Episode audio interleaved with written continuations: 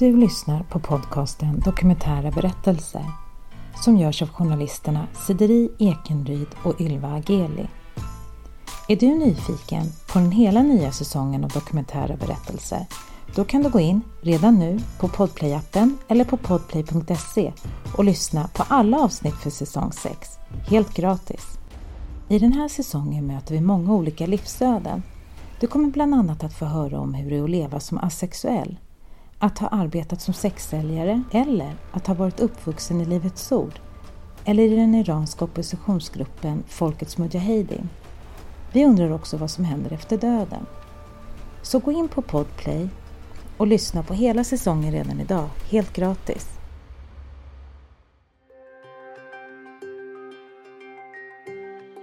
I det här avsnittet undersöker vi den eviga frågan om vad som händer efter döden. Hur beskrivs en typisk nära döden-upplevelse och vad säger vetenskapen om fenomenet?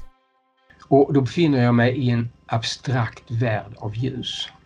Eh, allting är bara ljus och det är en lätt behaglig stämning. Vi har mött Göran Grip. Han är narkosläkare och har tydliga minnesbilder av en egen nära döden-upplevelse. Den upplever jag som det besked som många nära döden-upplevare får. Det är inte dags för dig att dö än. Du får inte stanna kvar här utan du måste tillbaka. Man får ju ofta höra att det är en positiv upplevelse för många. Men... Och så pratar vi med Dan Larhammar, professor i molekylär cellbiologi på institutionen för neurovetenskap vid Uppsala universitet. Det är faktiskt inte mer än 50 procent som rapporterar en positiv upplevelse. Och en del rapporterar till och med en negativ helhetsupplevelse av det här. Året är 1945 i Malmö när Göran föds. Hans pappa jobbar som reparatör i Folkets park med låg lön. Hans mamma är till en början hemmafru men så småningom får hon också jobb där, i ett av chokladhjulen. Och hon hade procent på vad hon tjänade in. Så på de sommarmånaderna, eller ja det var rätt många månader som hon stod chokladhjulet, så tjänade hon mer än vad far tjänade på hela året. Och då blev ekonomin lite bättre. Det var inga stora summor det heller, men då blev ekonomin lite bättre.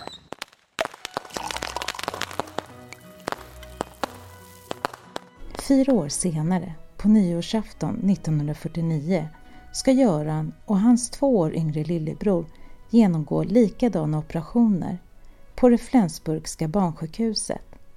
Båda lider nämligen av brock i ljumsken. Eh, och, och, så det var helt banalt och narkosen var helt banal och, och det var ju ingen som märkte att det var något konstigt för min del med den.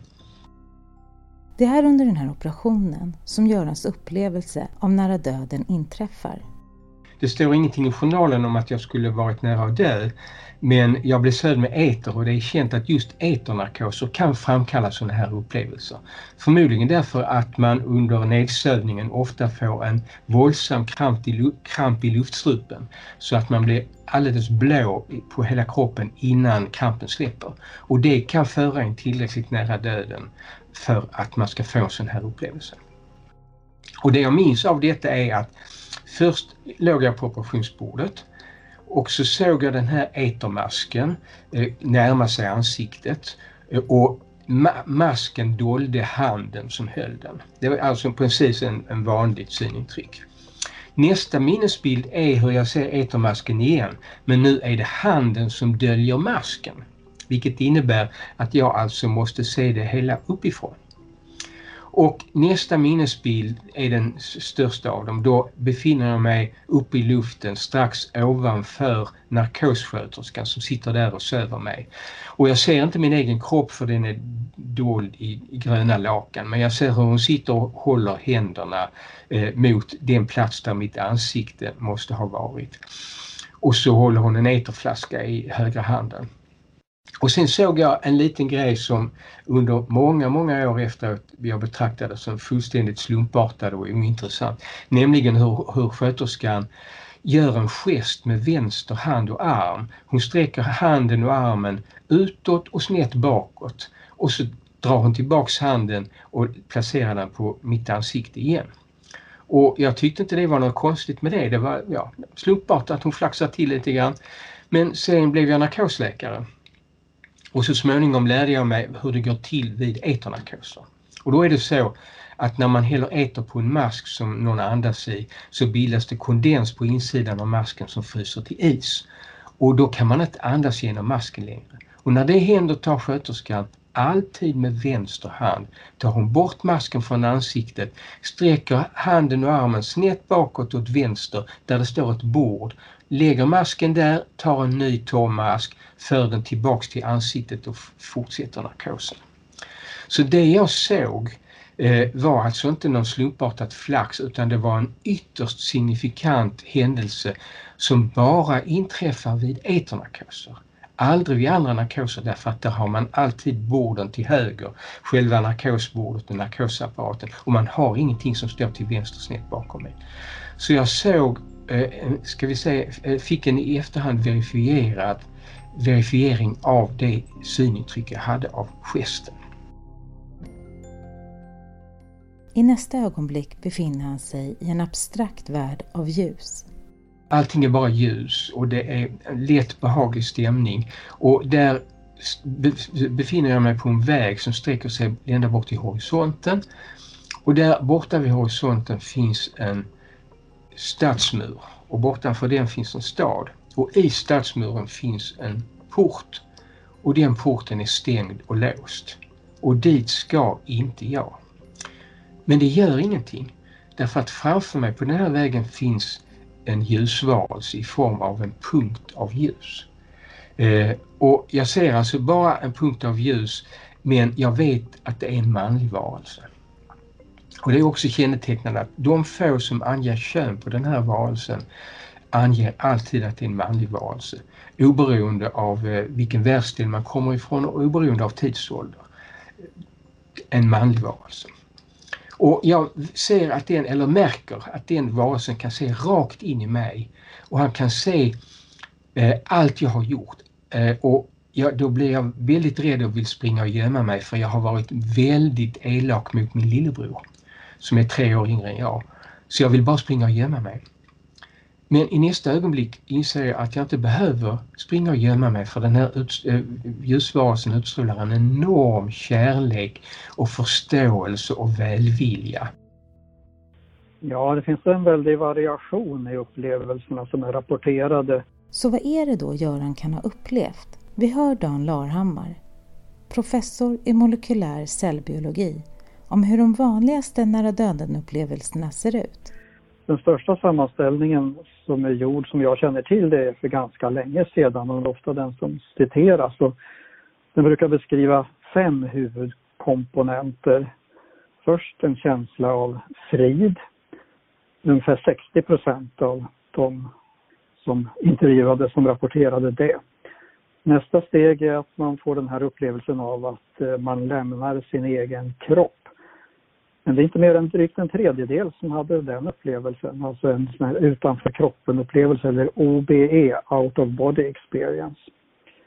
Tredje steget, känslan att åka in i en mörk tunnel, ungefär var fjärde som har den upplevelsen. Och en del av dem upplever då att de färdas mot ett ljus i slutet av den här tunneln. Det är en ännu mindre andel som upplever det. Och eh, slutligen så är det en del som upplever att de förenas med det här ljuset i slutet av tunneln, men det är inte mer än 10 procent. Sen kan man ha lite olika helhetstolkningar av det här. Man får ju ofta höra att det är en positiv upplevelse för många, men det är faktiskt inte mer än 50 procent som rapporterar en positiv upplevelse. Och en del rapporterar till och med en negativ helhetsupplevelse av det här. Och det har spekulerats kring att det där faktiskt kan vara en underrapportering. De som upplever ett starkt obehag kanske inte är så villiga att berätta om det. Och jag vet utan att vi behöver utbyta ord, varken pratade ord eller ord i tankar, så utbyter vi bara eh, begrepp med en gång. Och då vet jag att han älskar mig eh, oerhört mycket. Och tillsammans med honom så går vi igenom hela mitt dittillsvarande liv. Jag granskar allt jag har gjort. Och han är med, men han kommer inte med några bedömningar. Han säger inte att det var duktigt gjort. någonting som små barn inte tycker om. När de gör någonting som är bra så tycker de inte om att få beröm för det. För de gör det ju för att de vill göra det. Och när jag gör något elakt mot min bror så säger han inte aj, aj, det där var fult. Utan han ger mig bara kärlek och förståelse och det ger mig kraften och modet att se på mig själv precis som jag är. Utan försvar, utan bortförklaringar. Det där, Göran, det var elakt mot honom. Och se så ledsen han blev och jag upplever eh, inte bara mina egna känslor utan hans känslor också. Jag känner hur det är att vara min lillebror och ha mig till storebror. Jag känner hur det är att han hade en bror som var så stor och som kunde allting men som var så elak mot honom.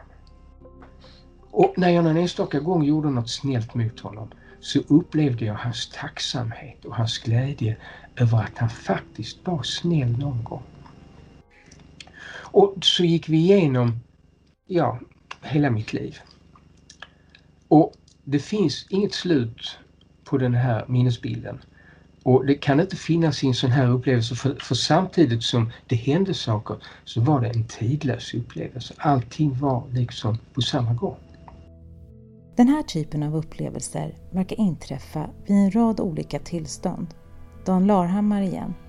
En del är förknippade med sjukdomar eller påverkan på hjärnans aktivitet eller extrem trötthet och utmattning. Men det kan också vara så att eh, vissa droger kan framkalla den här upplevelsen också.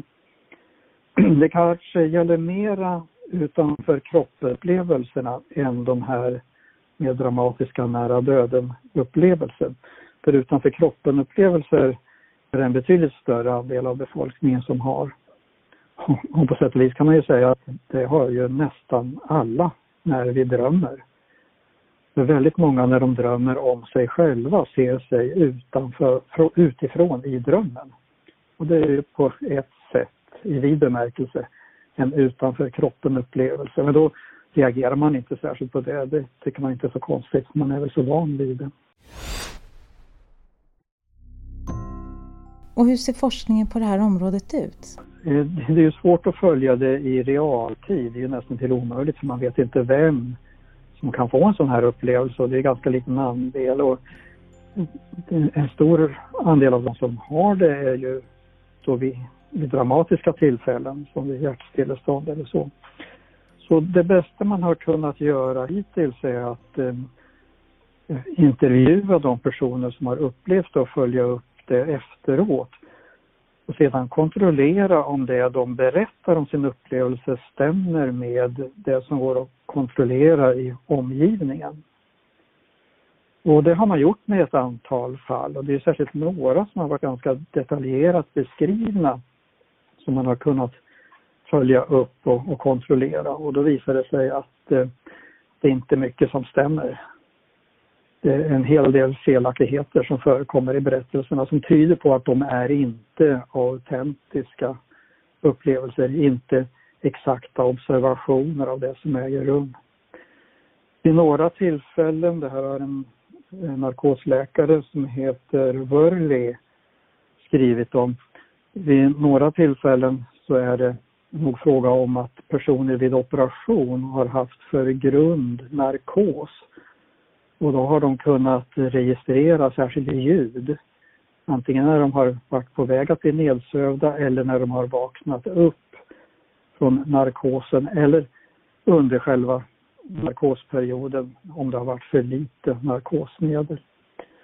Och de kan alltså ha förefallit vara helt nedsövda av sjukvårdspersonalen men kan ändå haft möjlighet att registrera vissa ljud eller kanske till och med fraser, särskilt när de är på väg att vakna upp ur narkosen. Men jag tolkar den här eh, eh, bilden med stadsmuren och staden av ljus dit jag inte skulle.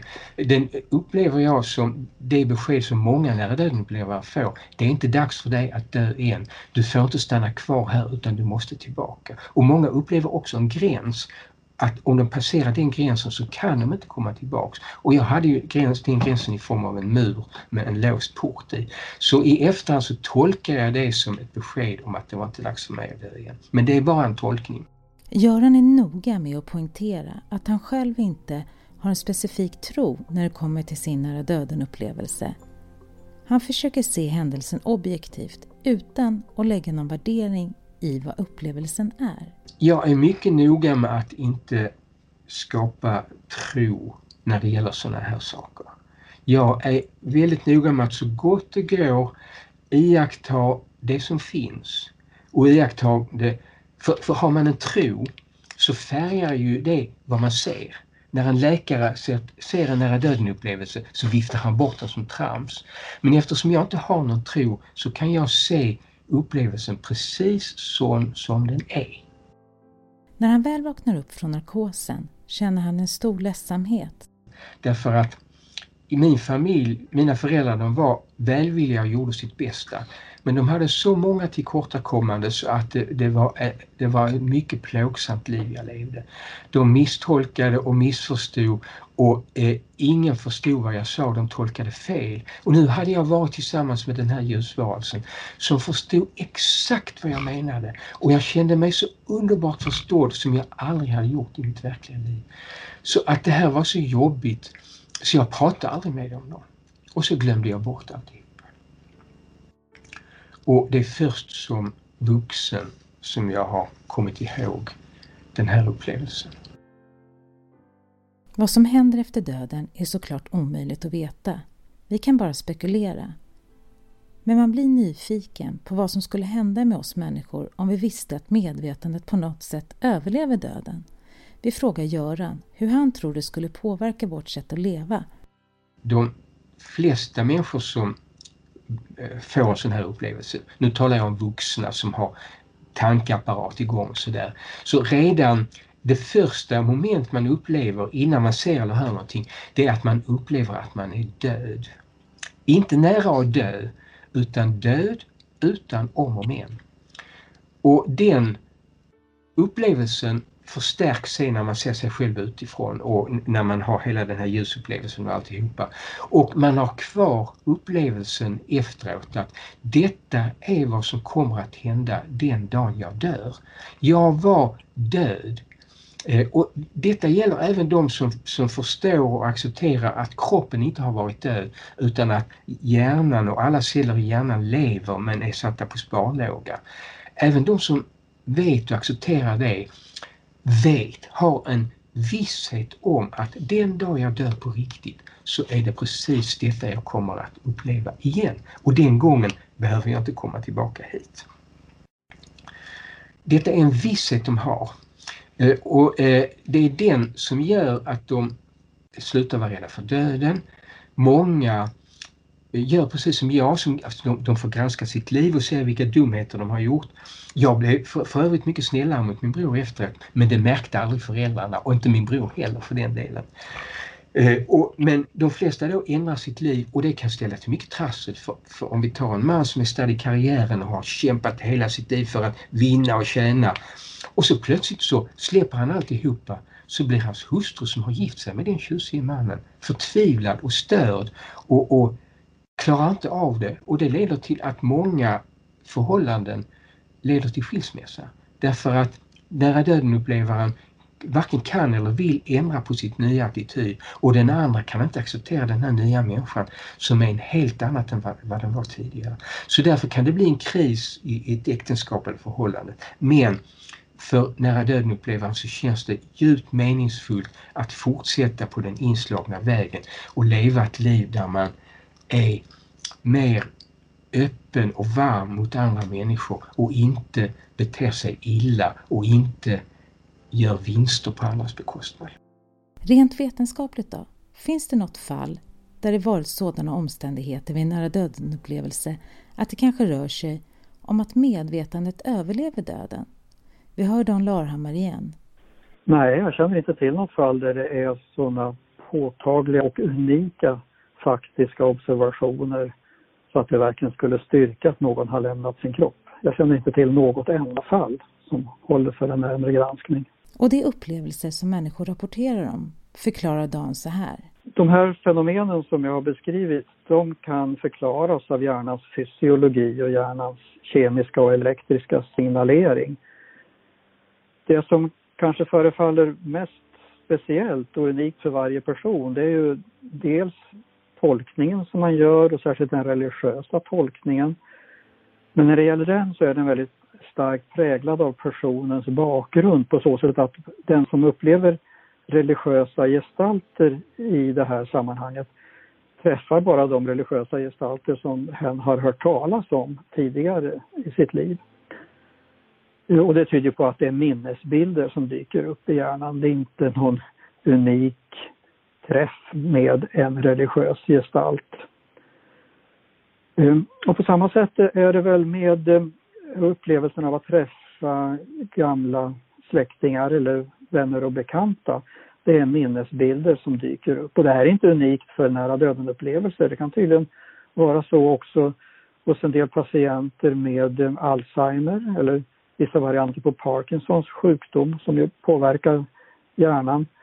Eh, att man kan få upplevelser eller någon typ av hallucinationer av att andra personer är närvarande.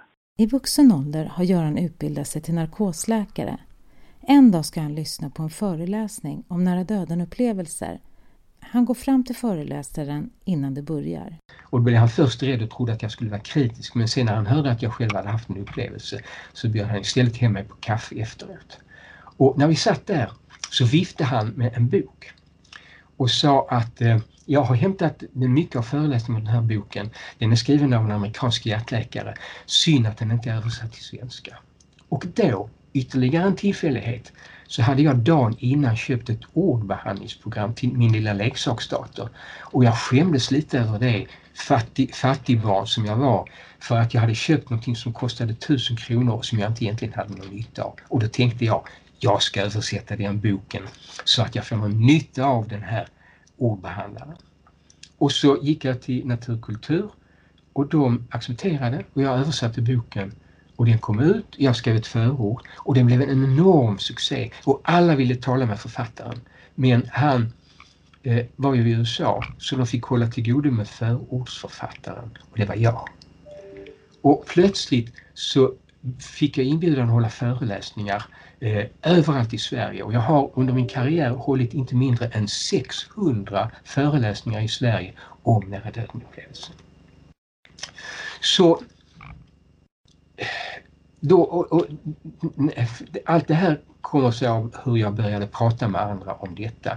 För då var det så att när jag började göra den här översättningen då jobbade jag på eh, ett sjukhus i eh, eh, Lidköping. Och först tänkte jag översätta boken under pseudonym, för jag tordes inte visa mig. Men tänkte jag, jäklar anamma, jag ska stå för det här. Och för att träna mig på vad som kunde hända så var, när det var min torsdagskvällsafton, när jag som skulle ansvara för torsdagskvällen på jobbet, så läste jag högt ur lite, lite grann av min översättning av den här boken. Och de andra läkarna som satt där, ingen sa någonting, alla tittade ner i bordet men ingen somnade. Normalt brukar det vara två eller tre som somnar men ingen somnade. Och så efteråt när det var klart så sa chefen, jaha tack Göran, det var mycket intressant där, tack ska du ha. Och så schlupp, försvann allihop ut ur rummet och stängde dörren efter sig. Och jag var ensam kvar där.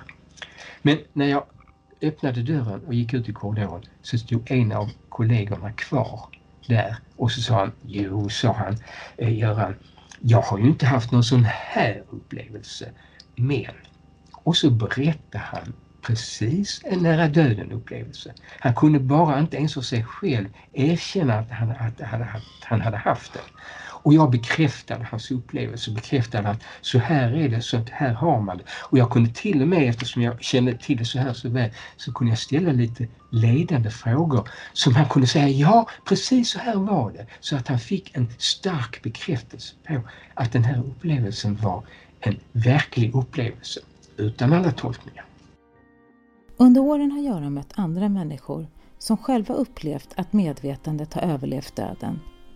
Men det är ingenting de gärna pratar om eftersom den tanken är så skrämmande att tro på. Det läskiga är att, man, att vi tror att vi vet allt om tillvaron, precis som jag gjorde, utan överdrift. Vi tror att vi vet att medvetandet sitter i hjärnan och att när hjärnan eh, är utslocknad så försvinner medvetandet och sen när hjärnan kommer igång igen så kommer medvetandet tillbaks och finns i hjärnan och underhålls av hjärnan.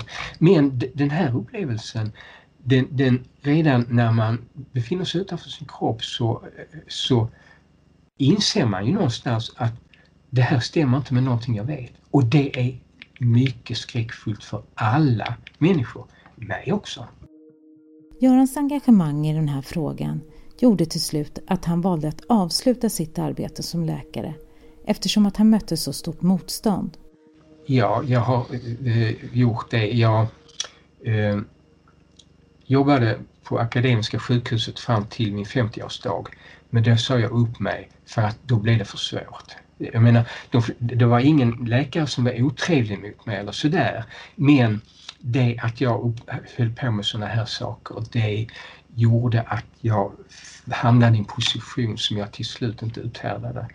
Utan, och, och sen vad som hängde samman också med det var ju min oförmåga att få riktig kontakt med andra människor för den har ju aldrig riktigt reparerats efter det här. Så en kombination av det och att jag sysslar med sånt här gjorde att jag till slut inte stod ut utan slutade på min 50-årsdag.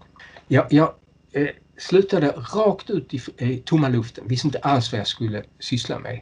Men då fick jag ett erbjudande från, jag tror det var ABF, om en lång serie föreläsningar i Sverige under hela det året.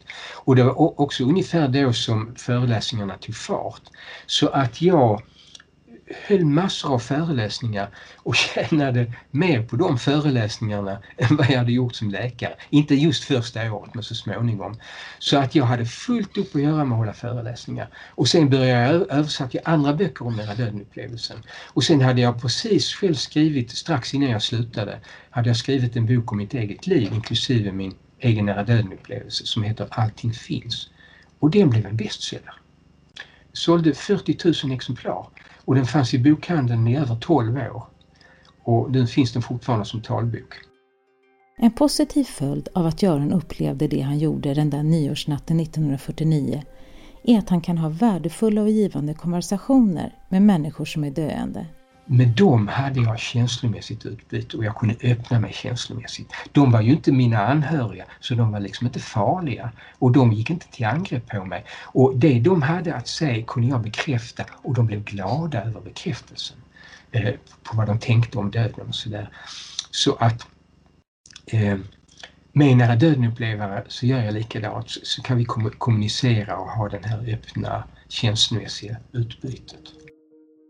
Oavsett vad man har för personlig tro kring vad som händer efter döden så tycker i alla fall vi att ämnet är spännande och intressant. Vi undrar om Dan Larhammar tycker att det bör forskas mer på området för att kanske till slut få svaret på den eviga frågan. Ja, jag kan inte se något större skäl att göra det för att eh, det finns ingenting som tyder på att det här skulle kunna ske överhuvudtaget. Vi vet så mycket om hjärnan idag och hur medvetandet har uppkommit gradvis under evolutionen, under en lång process. Och det finns ingenting från vare sig djurs medvetande eller människor som tyder på att det kan förekomma utan en levande hjärna och att vara lokaliserat till den levande hjärnan. Så det finns, det finns ingen rimlig hypotes som föranleder att den skulle undersökas närmare. Det, det här kan man förkasta när Galileo Galilei påstod att det finns, fanns, han hade sett att det fanns månar som snurrade kring Jupiter så, så stred ju det mot eh, den, den tidens tro, nämligen att allting snurrade kring jorden. Månen, solen och stjärnorna snurrade kring jorden. Och man till och med hotade honom till livet för att han vågade påstå något sånt. Eh, för att det gick inte att förklara. Men med, när, när man sen fick mer kunskap så Eh, kom ju förklaringen och då föll alla de här månaderna på plats utan ansträngning.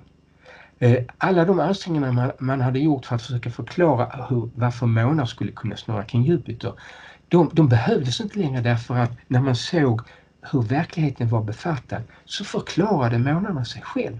Och jag är övertygad om att någon gång i framtiden så kommer vi att få en vetskap inom något helt annat område än nära döden-upplevelsen som i sin tur gör att nära döden-upplevelsen enkelt och utan ansträngning faller på plats.